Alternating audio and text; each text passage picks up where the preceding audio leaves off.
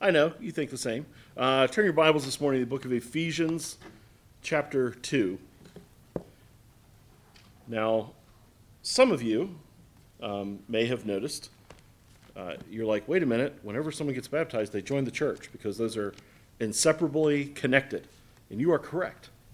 However, um, the sermon will tie both of those together. And so Ian will, uh, will vote on Ian joining the church here at the end of the sermon.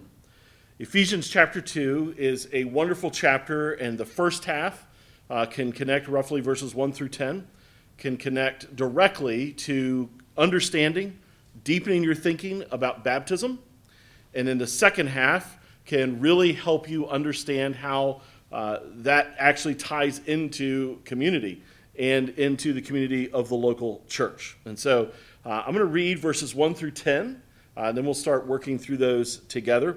This is what Paul writes, the church at Ephesus.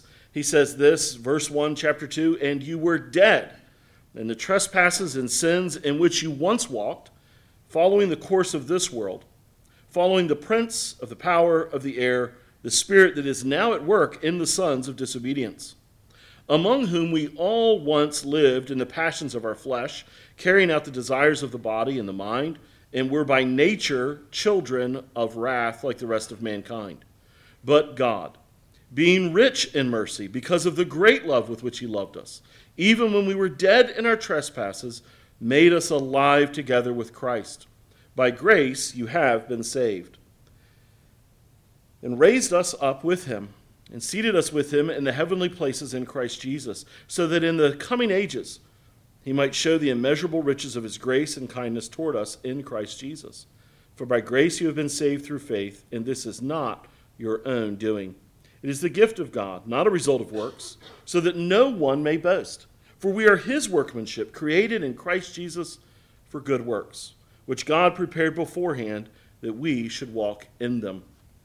This morning we want to understand the truth the reality that God is displayed through his rescue of sinners from death to life and from loneliness to community. So let's unpack that death to life, that first half, uh, right at the start here of the sermon. I've always been fascinated with magicians. Now, I don't mean the Gandalf and Dumbledore kind, but more like the Harry Houdini, David Copperfield, Penn and Teller kind. I, I know it's fake, I know it's a trick, and some of it's just the way my mind works that I'm always trying to figure out how things happen, how things are done. And so uh, I've always been fascinated by these guys' ability to do a trick. And, and then when I can't figure it out, it really sells it for me. Um, some of you maybe watch America's Got Talent, and you'll see these kind of young or, or really, they're professional, but rookie kind of magicians. And typically, typically I can figure out how they did the trick. And, and so one of the things I've noticed about these guys over the years is they always amp up uh, what's going on to make the trick even seem more difficult than what it is, right? It's not enough that they're going to be submerged underwater, but it's going to be for like five or eight minutes, longer than anybody else has ever held their breath before. But wait, there's more. They'll be chained, but wait, there's more. They're strapped to a bomb. But wait, there's even more. The, the uh, switch that's will, that will defuse the bomb is on the back of a roaring lion who has on the back of it an army ranger with an M4 100 yards away. Watch as I escape the water. And they always just amp it up, amp it up, amp it up. Um, and, I, and I'm amused by it. I think it's funny. We all know it's not really death defying. And they know that. And so, in order to make us buy in to the trick, in order to make their skills seem more amazing, they have to create, manufacture fake ways to make it more enticing and engaging for us. Now, of course, they're not original with this. God does this many times in the Bible, except his are never fake. They're real, and it presents a scenario that you're really left with the mindset of how could this happen? In 1 Kings 18, Elijah has this famous showdown with the prophets of Baal. Now, Baal was the dominant idol, kind of the overarching idol of the Middle and Near East. And uh, one of the things in particular Baal was the god of was rain and dew. And so that's part of the reason during Elijah's day, God said, Fine, I'm going to send a drought where there's no rain and no dew uh, to show you who's really in control. And so there comes this moment where Elijah's in the valley, and you have the prophets of Baal, and you have Elijah, and Elijah says, Let's call down fire from our God to consume the sacrifice. And so the prophets of Baal are whipping themselves, beating themselves. Elijah is famously mocking them. I just love it. He's like, maybe your maybe your God's asleep, maybe he's gone on a long journey. And finally, it's Elijah's turn. So he digs a ditch around this sacrifice and he brings water. And you may be wondering, where did the water come from? Even though they were in a time of drought, particularly the prophets of Baal had lots of water as part of their worship exercises. And so they bring barrels of water and they dump water on the sacrifice again and again and again. I think three barrels full till the, the sacrifice, this animal, is just completely drenched. The wood is completely drenched. It's running down, it's filled up this trench around it. And then Elijah basically says, God, can you consume? Boom! Fire comes down and consumes all of it. And so it seems to be this insurmountable obstacle just calling down fire anyway, let alone this waterlogged and water sodden sacrifice. It's a symbol of God's power overcoming impossible odds. It's not a trick. Later on, in Ezekiel 37, the prophet Ezekiel is led famously in what's called the Valley of Dry Bones. And he's there, and there's been a massive battle that occurred, and there's all these corpses that have been left behind, picked clean by the scavengers. The bones are now white and bleached, laying in the valley, and God tells Elijah to start preaching to these bones. And so Elijah obeys, and the wind comes, and as it stirs among the bones, God begins by his creative power to bring flesh and muscle and sinew and skin and then finally life into them. So this army rises up to follow and serve him. It's a glorious image of the power of God to save the dead. It's not a trick, it's power. Jesus famously waits four days after he hears that his dear friend Lazarus is dead. Four days before he finally goes to the graveyard tells them to roll away the stone. They complain, but Jesus, by now, he stinks. They understood that the decay of death would have arrived, and to roll back the stone would have been to open the air to experience the full smell of death. I don't know if you know this, when you smell something, it's not just this uh, mystical thing that's going on. You actually are intaking and ingesting into your body microscopic particles of that very thing. Now, that's gross. It's, it's wonderful when it's nice, but that's gross when you think of you actually are going to ingest death in this moment. And Jesus calls Lazarus to come forth. And he does. Why does Jesus wait four days? In part to demonstrate his power. It's not a trick, it's to set forth the incredible power of God. Now, Paul wants us to understand that truth. When someone is saved, it is nothing less than the miraculous power of God alone. God raises dead people to live. It's the same God who can send fire from heaven it's the same God who can make bones stir. It's the same God who can make Lazarus come stumbling out like some Boris Karloff, Karloff mummified look-alike. It's the same God that if you're here this morning, He opened your eyes and He made you live. And if you don't know Him this morning, He very well may be calling you like He called to Lazarus. Wake up and come out. Come to me. And so, first of all, let's, let's look at the death, verses 1 through 3 and you were dead in the trespasses and sins in which you once walked, following the course or the pattern, the, the road map of this world, is what it, the GPS of this world. And what is that GPS ruled by? Not by Siri, following the prince of the power of the air. That's Satan himself. The spirit that is now at work in the sons of disobedience, and among whom we all were once lived in the passions of our flesh, carrying out the desires of the body and the mind, and we're by nature children of wrath like the rest of mankind. Paul's obviously talking here about spiritual death, not physical death. He's using the illustration of physical death to help us to understand spiritual death. We know this because this person is walking and talking and behaving. When you're physically dead, you don't do any of those things. And so this is a spiritual death. It's the condition of every single person from the moment of their conception. Paul describes in vivid details the symptoms of death. To be spiritually dead is showcased in three ways in these verses. First of all, they are of the power, uh, they are of their father, the devil. Now, this ties in super tight with what Darren just preached last week in John chapter 8. They have a dad, and it's the devil. A few weeks ago, my youngest turned 13. Uh, my wife posted uh, a happy birthday thing on Facebook. One of my cousins, whom I, I literally have not seen in over 20 years, he wished my, my son a happy birthday. He said, Happy birthday, you look just like your dad at that age. Now, I don't know if that's true or not, and probably Aaron hopes that's not true. But um, there are parts of who my children are that when you look at them, you see and experience their dad. You just do. Whether it is some artistic ability, I have small, God has given my daughter a lot whether it's a love of history and reading and knowledge and information. God has given me some, He's given Ian a lot. Whether it's uh, my, my love for athletics and sports, He's given me a little, He's given my son a lot. But they are of their father, Steve. It's notable to them. The first marker of spiritually dead people is they are of their father, the devil. In John chapter 8 last week, Darren so helpfully and clearly pointed out what that means that it means that you are a liar. The devil is a liar. Satan is a liar from the beginning. That means that you are resistant to truth.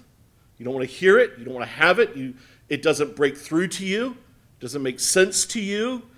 You resist the truth. And thirdly, you are a murderer. Murderer? Yes. You consume others for your own gain, but more pointedly, you kill Christ with your own son. And so you are of your father, the devil. Ultimately, you will murder your own soul. Secondarily, Paul points out that they live by their own passions. They're ruled by their passions. They, they're not just of their father, the devil, but their passions rule them. The Greek word here is epithumia. It's translated as coveting elsewhere in the New Testament, or lusts, or passions, or desires. How do we understand this? Lost people, unsaved people, spiritually dead people they long for things, but it's always self fulfilling. This is why the false gospel preeminent in our day, have your best life now, is so dangerous.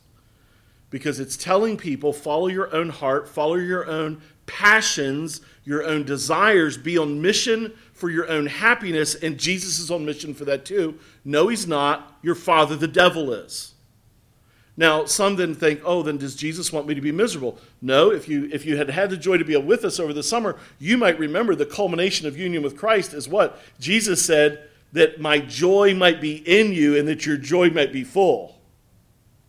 The great lie of Satan is that ultimate happiness will be found in fulfilling what you want.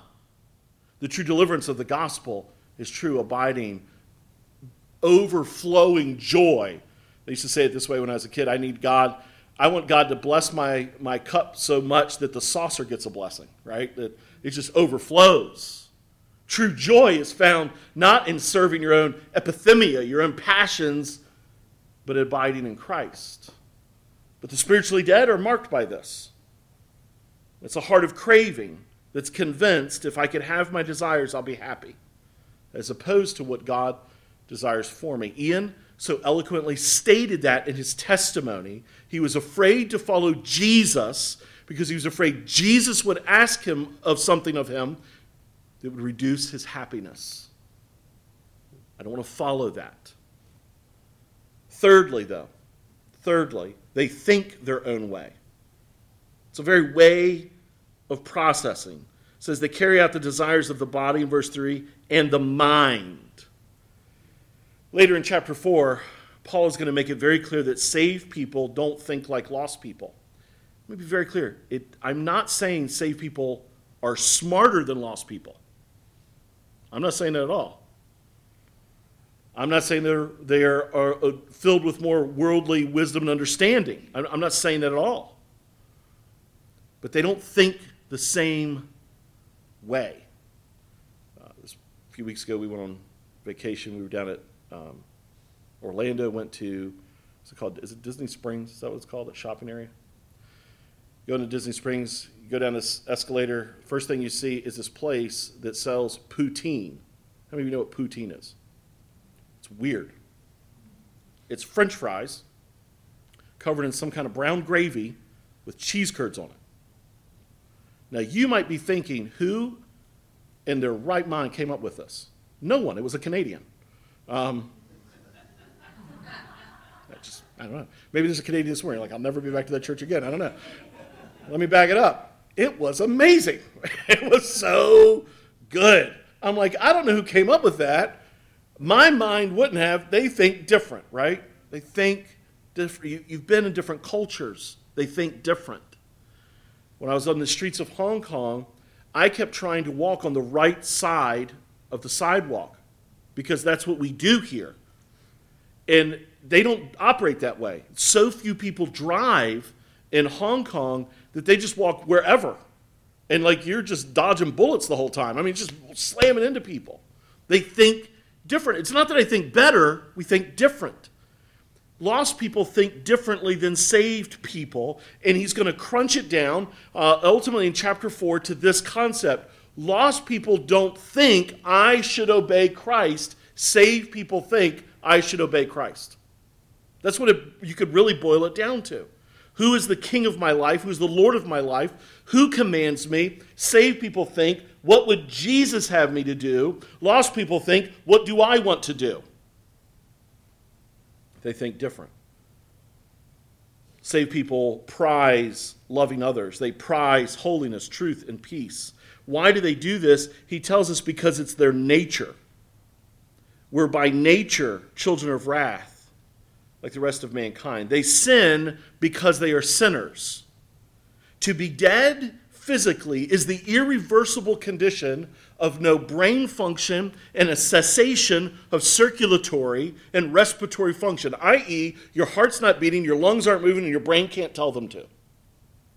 That's physically dead. To be dead spiritually means that you are on a collision course with judgment because you are resistant to the truth, you refuse to repent, you follow what you think is best, and you reject your desperate need of Christ. It's not just that they're dead, but wait, there's more. They resist the truth that would bring them out of death. But wait, there's more. They kill the truth messenger who would tell them of the gospel. But wait, there's more. They think they've done a good thing in all that. And so Saul felt no guilt as he stood there watching them rain stones down upon Stephen. The Pharisees felt no guilt as they watched the Son of God die in front of them. They feel like they've done a good thing. And so he moves from death, though, to resurrection. You see it in verses 4 through 7. But God, two of the greatest words in the New Testament, but God being rich in mercy because of the great love with which he loved us, even when we were dead in our trespasses, made us alive together with Christ.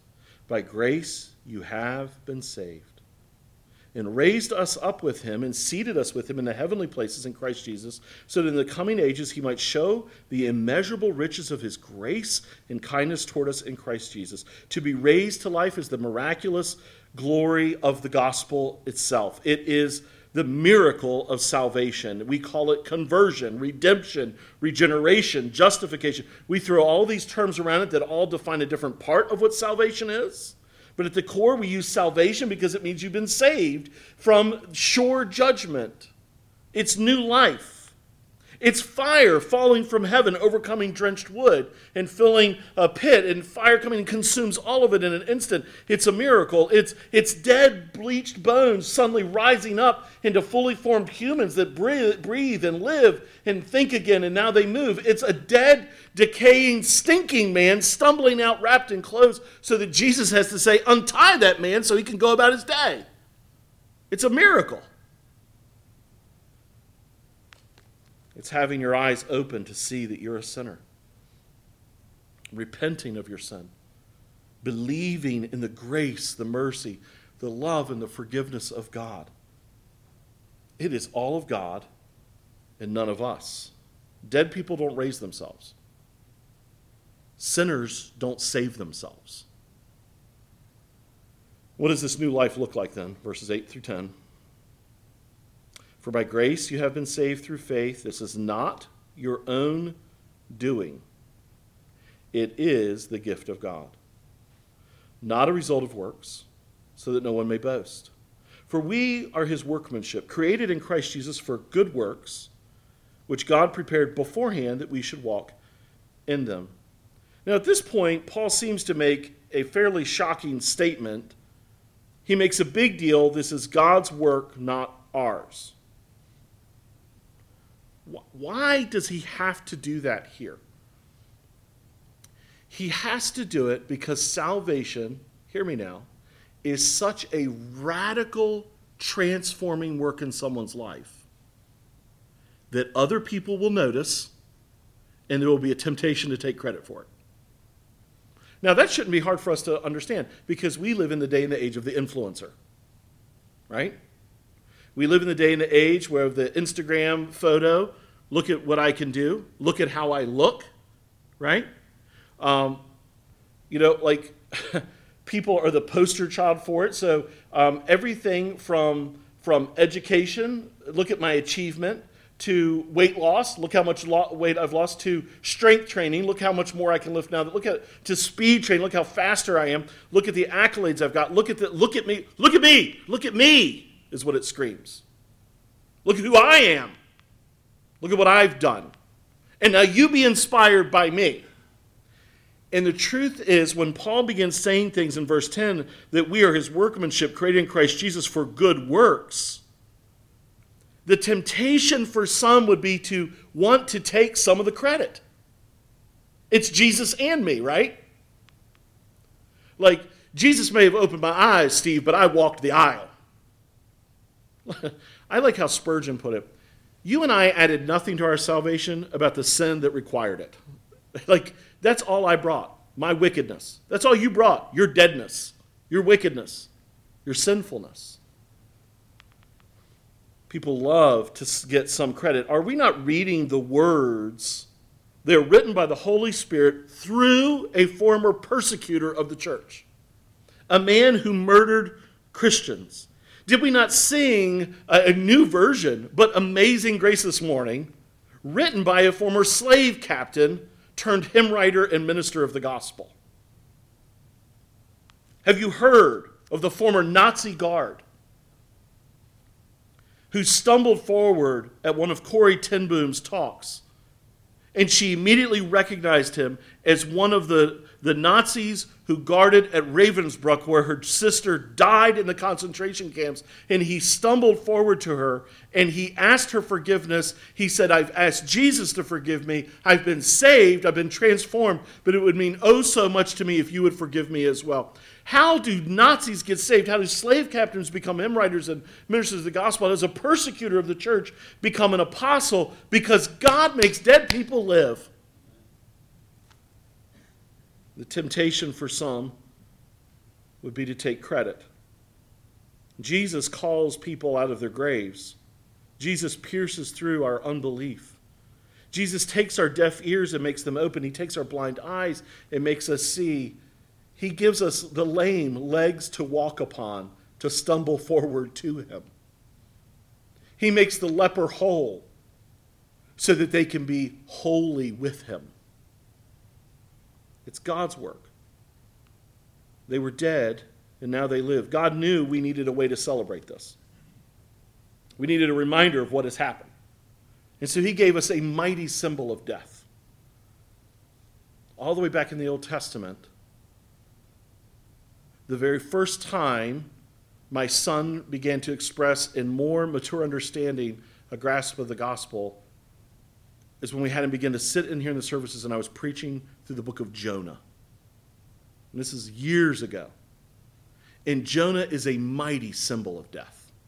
As he is thrown into the ocean, he goes to the depths of the sea, he's swallowed by this great fish, and he spends three days in the belly of the whale. It's such a profound image of death that later Jesus would say, The only sign I'm going to give this generation is the sign of Jonah, that just as he was three days in the belly of the whale, so shall the Son of Man be three days in the belly of the earth. It's a powerful image of death.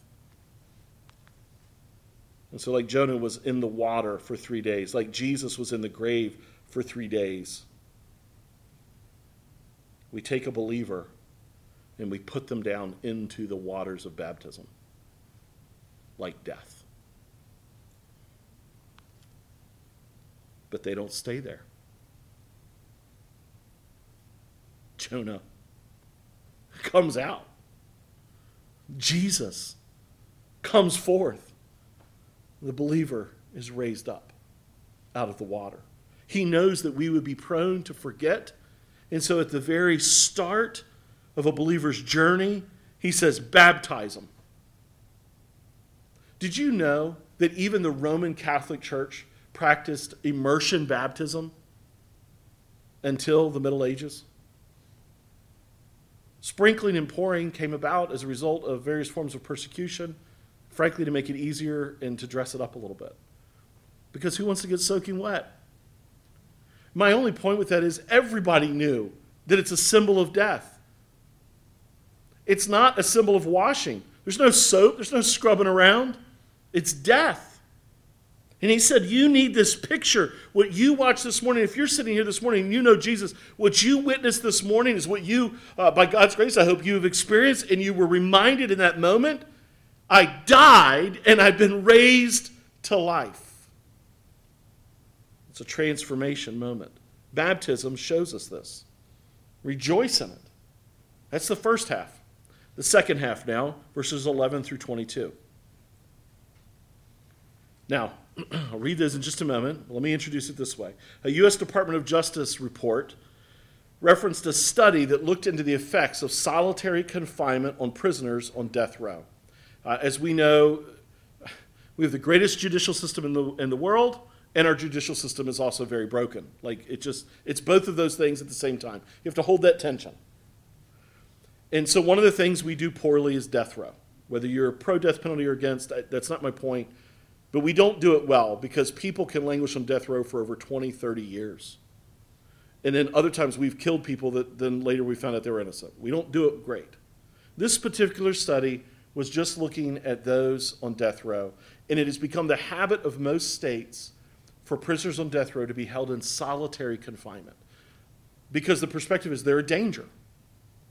But there are results of this. Many of the cells are about the size of a bathroom in a normal house. They have no physical contact with anyone ever. They are withheld access to religious care. Death row inmates on, in solitary confinement frequently are restricted to no access to a minister of the gospel. In many cases, they're not even permitted to have a Bible. And if anyone needs a Bible and someone to share the love of Christ with them, someone in solitary confinement on death row, we don't do this well. They're restricted from mental health care. They're typically limited to one hour a week of outside time. One prisoner, Anthony Graves, he spent years on death row in solitary confinement for a crime he didn't commit. He was in Texas. It was a brutal crime. A family of six were murdered, and then their house set, set on fire. The man who actually did it accused him in order to try to lessen his own sentence. Anthony Graves was found guilty and spent 18 years in solitary confinement on death row. He said this I saw guys who dropped their appeals because of the intolerable conditions. Before his execution, one inmate told me he would rather die than continue existing under these inhumane conditions. I saw guys come to prison sane and leave this world insane, talking nonsense on the execution gurney. One guy suffered some of his last days smearing his feces everywhere, lying naked in the recreation yard, and urinating on himself until they strapped him in the chair and killed him. And the point of this study was to reveal that there is a fate that seems worse than death. And it's to put a person in a place where they are utterly and completely alone. Now, how could that be? Because God never intended for us to be alone. In fact, his creation wasn't declared good until he had given Adam a companion, a community. We need others. He intends for us to do life with others. Only one step away from death This type of confinement is known to produce mental instability, literally driving prisoners insane. Before we are saved, we are alienated from God and others. The core of the gospel is a call to love God and love others. Central to our sinfulness is that we are isolated from God and others. God and others exist for the lost person just to satisfy them.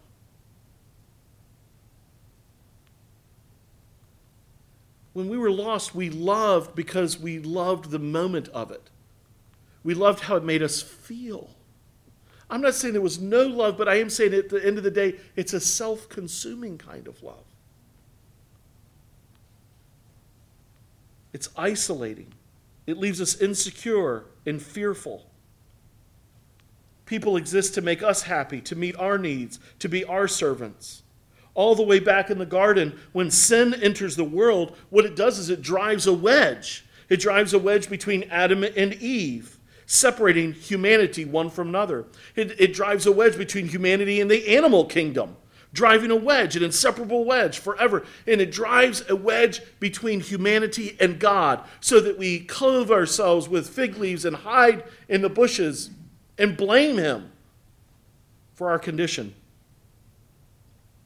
If God were to bring us from death to life, what good is it to look at someone who's been condemned to death and say, "We're not going to electrocute you anymore, but we're going to put you in solitary confinement with no physical contact, no hope, no truth, no love, no affection, and you can live the rest of your days that way." Death row inmates tell us they'd rather die. It's a fate worse than death. And so if God saves us, but he does not solve our isolation problem, what good is it? And so Paul turns his attention to that. Verse 11 Therefore, remember that at one time you Gentiles in the flesh. Now, okay, let me back up. Let me just preempt this. So, Paul wants to help us understand this concept. How do I help you understand it? Hmm, Paul thinks. And some of this is particular to the church in Ephesus and in Galatians, they had the same struggles.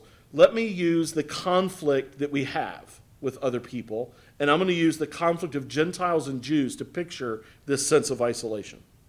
Therefore, remember that at one time you Gentiles in the flesh, called the uncircumcision by what is called the circumcision, which is made in the flesh by hands, remember that you were at that time separated from Christ alienated from the commonwealth of Israel, and strangers to the covenants of promise, having no hope and without God in the world. But now in Christ Jesus, you who once were far off have been brought near by the blood of Christ. For he himself is our peace, who made us both one and has broken down in his flesh the dividing wall of hostility.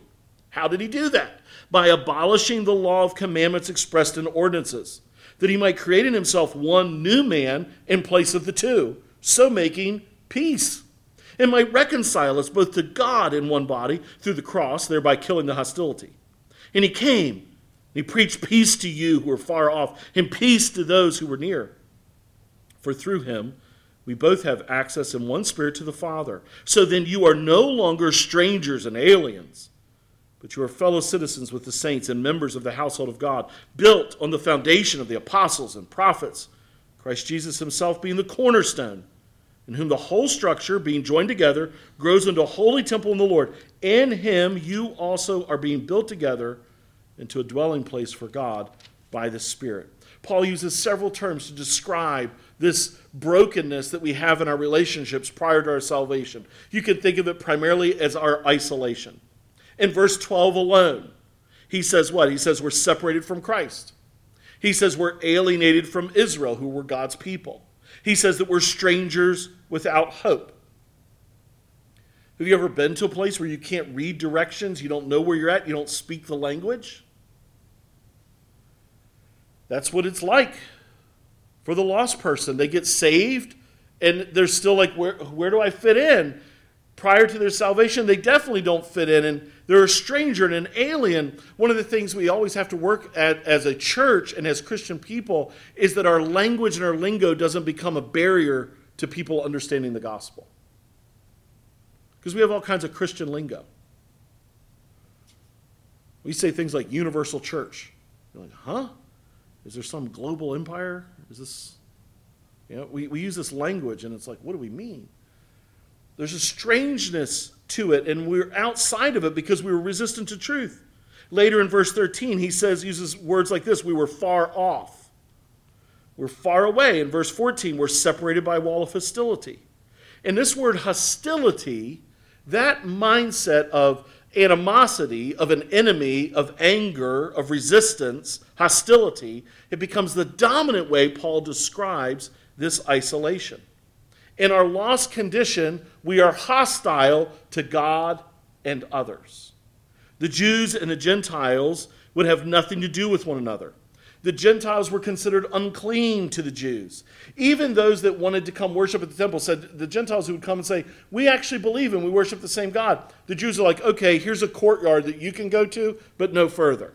That would be like if we had a sign on these doors out here that when you walked in, it said that unless your last name is this, you can't come in here. Or unless you look like this, you can't come in here. Or unless you dress like this, you can't come in here. Or unless you carry a certain version of the Bible, you can't come in here. Or unless you have the same standards I have about movies, entertainment, the beach. Oh, wait a minute, now I'm stepping on toes because there's whole movements that that's exactly what they do, isn't it? And many of us grew up in them. We said, no, we're hostile to you. And the Jews would look at the Gentiles, and even if they said we worship the same God, we believe as you do, they kept them out in the courtyard. No, you can't come in.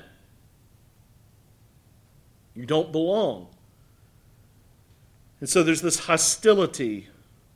To be saved is wonderful. To be alive is better than to be dead. But isolation brings its own suffering. Imagine if a family had a, if you had a family member and they were in a, in a horrible, they had a horrible accident, and and they're in a coma, and so it's like they are dead. My my grandfather on my mom's side, he um, had a number of health conditions, and, and as I was growing up, and there were several times I vividly remember going to visit him because he was in the hospital and he was in a coma. I don't know now what induced those comatose states in him. But I remember going, and it's like if you've been with someone in a, it's like they're dead. Like the only reason you know they're alive is they haven't turned gray, and there's a monitor there beeping. But they look dead. And I remember as a family gathering around my grandfather and um, folks praying and uh, singing and just being with him, and it was a kind of death watch. And, and I said this happened several times. I, I remember at least two or three times, and he would come out of the coma. Well, imagine this. Imagine if the whole family was gathered there for that week or so that he's in a coma state. But the moment he comes out of it and he wakes up, everyone's like, oh, we don't need to visit anymore. We just isolate him. That would make no sense, would it? Neither does it make any sense for a person to come to Christ and be isolated. That makes no sense. He tells us because you've been brought into a community. Since hostility is the dominant way of describing our isolation and sin, it shouldn't surprise us then that the word Paul uses most to describe what we now are is the word peace. You were hostile, but now you're at peace. Verses 13 through 16 Christ is our peace. Now in Christ Jesus, you who once were far off have been brought near by the blood of Christ, for he himself is our peace. What does that mean? When we are saved, we are put into Christ, and Christ is at perfect peace with the Father. When God looks upon you, you're saved, he no longer sees you as this horrific sinner, he sees his own son. And so you're at peace with the Father. When we relate to one another, we are called by God's grace to forgive one another as God in Christ Jesus has forgiven us. We see Jesus in each other. We're at peace with one another. We forbear one another because of Jesus in us and in one another. God is knitting together a people of peace because Christ is our peace. He fulfilled the law, so the law no longer separates us from God and from others. Jesus tears down this wall of hostility. Commentators are divided. What does he mean by this wall of hostility? Is he talking about the veil in the temple that when Jesus died it was rent in two? But that wasn't really a wall of hostility. What's he talking about? There are some ancient rabbis that reference the court of the Gentiles, the wall that separated them, as the dividing wall or the hostile wall. He has destroyed that which would keep us from other people who believe. Christ is our peace. He is not just he not just is our peace, he preaches peace. Verse 17. He came and preached peace to you who were far off. That's talking about Gentiles. They were way out. and peace to those who were near, the Jews, because just by virtue of the fact that you were Jew didn't mean you were saved. He doesn't just make a way, he shows us the way. Paul is actually pointing back to and quoting passages from Isaiah 57 at this point. Isaiah 57, you're like, Steve, I don't have that memorized off the top of my head. Great, neither did I. But it's talking about the, the, the feet of the messenger of peace and how beautiful it is when someone brings a message of peace. I, I, just want you to know this morning if you're here and you don't know Jesus, I bring you a message of peace. You who are far off can come near. You who are hostile can be made at peace. And I remind you, oh, brothers and sisters in Christ, I remind you that He has brought you a message of peace and of belonging. It's not just that He creates peace, it's not just that He is peace, it's not just that He preaches peace. He, he's saying war is over, peace is here, safety is found in Christ. There's that famous photo. Uh, taken in New York Times Square of the sailor kissing the nurse, right? They don't know each other, but it's peace. Everybody gets excited. We're at peace now. He says that it's over. I want everyone to know the work is accomplished. It's not just that he is peace, it's not just that he preaches peace. He makes a new people then. He takes those who were formerly enemies and brings them together, he says this in verse 19. So then you who are no longer strangers and aliens, your fellow citizens what are the marks of a new people? They have agreed on ethical norms. We all agree about what's right and what's wrong. We unite relationally. Even if we are at odds with one another, nobody better mess with one of them, right? Like it's kind of like I grew up with three brothers. We could fight and wrestle and have problems, but you better not touch my brother. We're a family. We are a new people in verse 19, but in verses 20 through 22, he tells us, I make you into a new community. What does it look like? He describes it built on the foundation of the apostles and prophets, Christ Jesus himself being the cornerstone. What is he talking about? What is this community? Well, Jesus is the cornerstone. That's the stone that would set everything right. You build off of that so everything is straight. And then you have the apostles and prophets on top of it. And he's starting to, by doing this, Paul's telling us exactly what he's talking about he's talking about the church.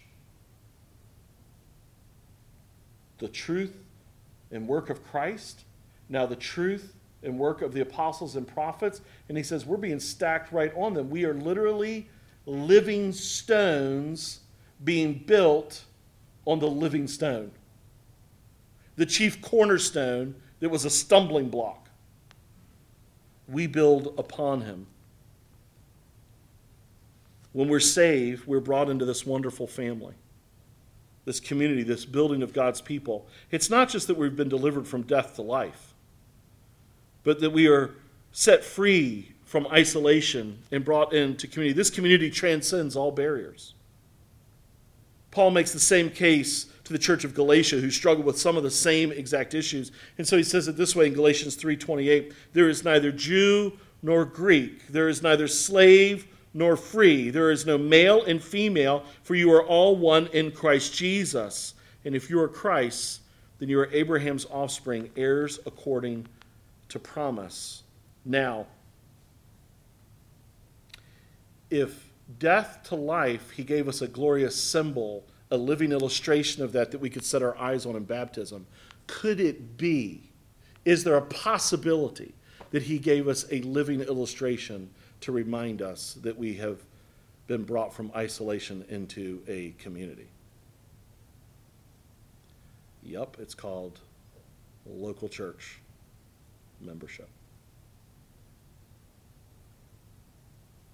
Now, before we get to that, I want you to know none of this is about you.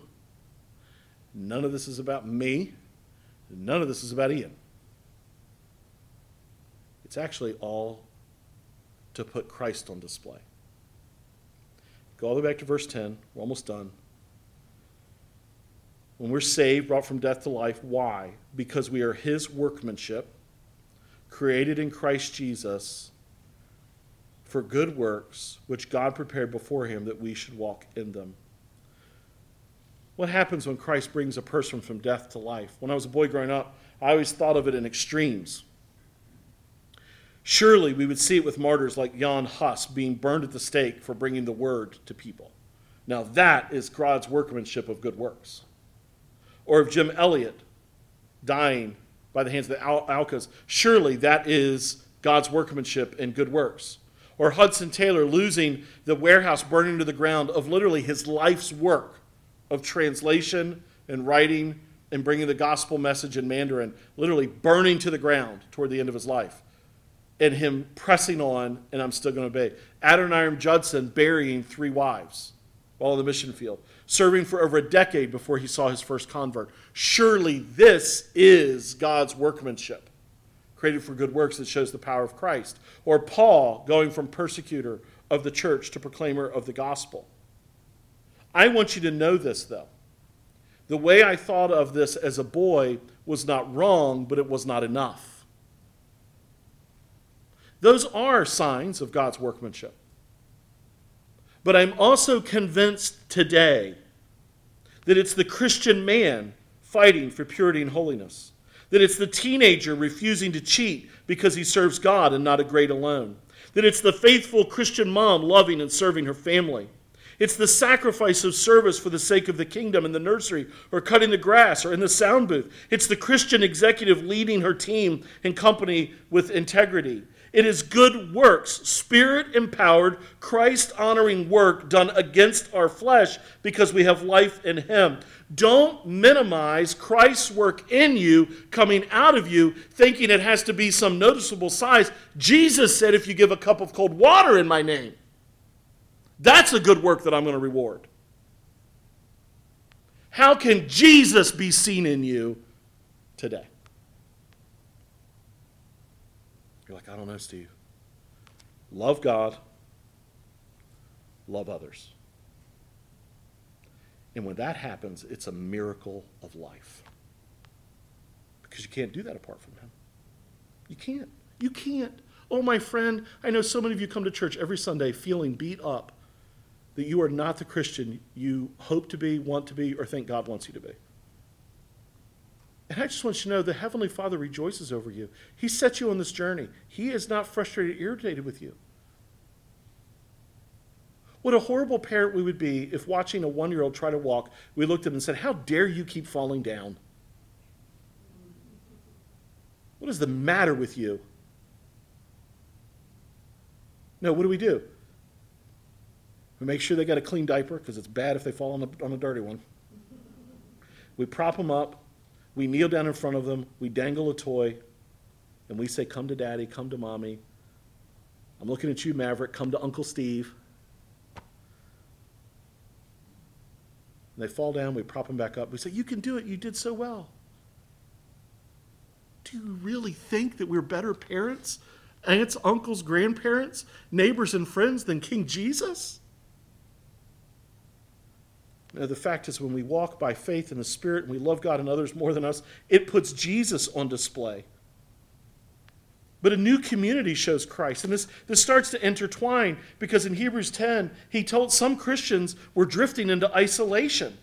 And he said, Don't forsake, don't give up getting together with others that you might provoke each other to love and good works. Maybe sometimes you're filled with pride like I am, and I don't like to be served by others. But maybe God put me in, my, in your path so you could serve me a little bit. Like, that's hard to say, but it's true.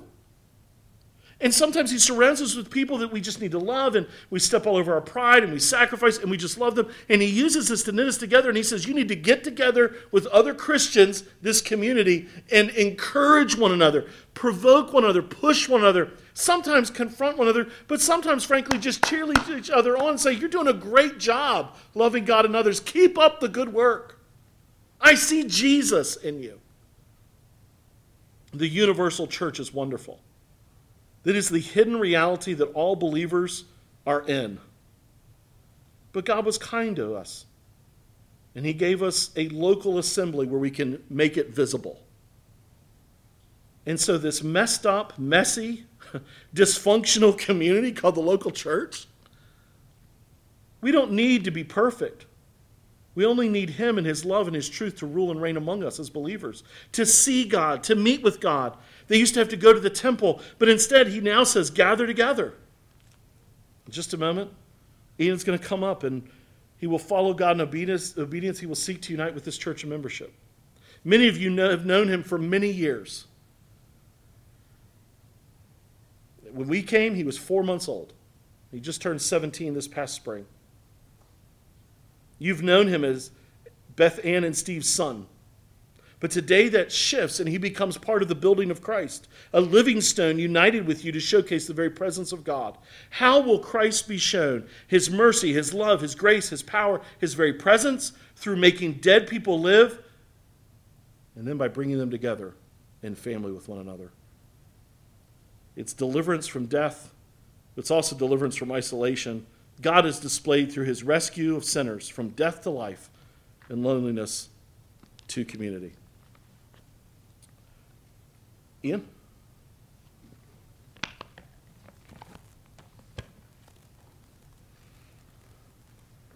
If you stand way over there, it's not as apparent how much taller you are than me. So, you have heard his testimony of salvation, and you have witnessed his baptism this morning. Um, Darren, I think, shared that he sat down with Ian and, and heard his testimony as well. And so, Ian desires to unite with this church in membership. And so, is there a motion that we accept Ian into the membership of County Road Baptist Church? Will, makes some, is there a second to that? Tyler seconds that motion. All those in favor signify by raising your right hand. All opposed, the same sign. To make sure we wait long enough for anything. Passes unanimously. It is my joy to welcome you into the membership of the church.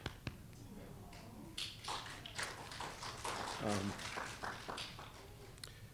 yeah, you're okay to get a little Baptist-costal. That's not going to offend anyone else. I don't know why you people are so emotional. So um, I'm going to pray, uh, and then we'll sing a closing hymn together. Uh, we'll be dismissed right at the end of that hymn. Ian, I'll have you stand at the back so folks can greet you.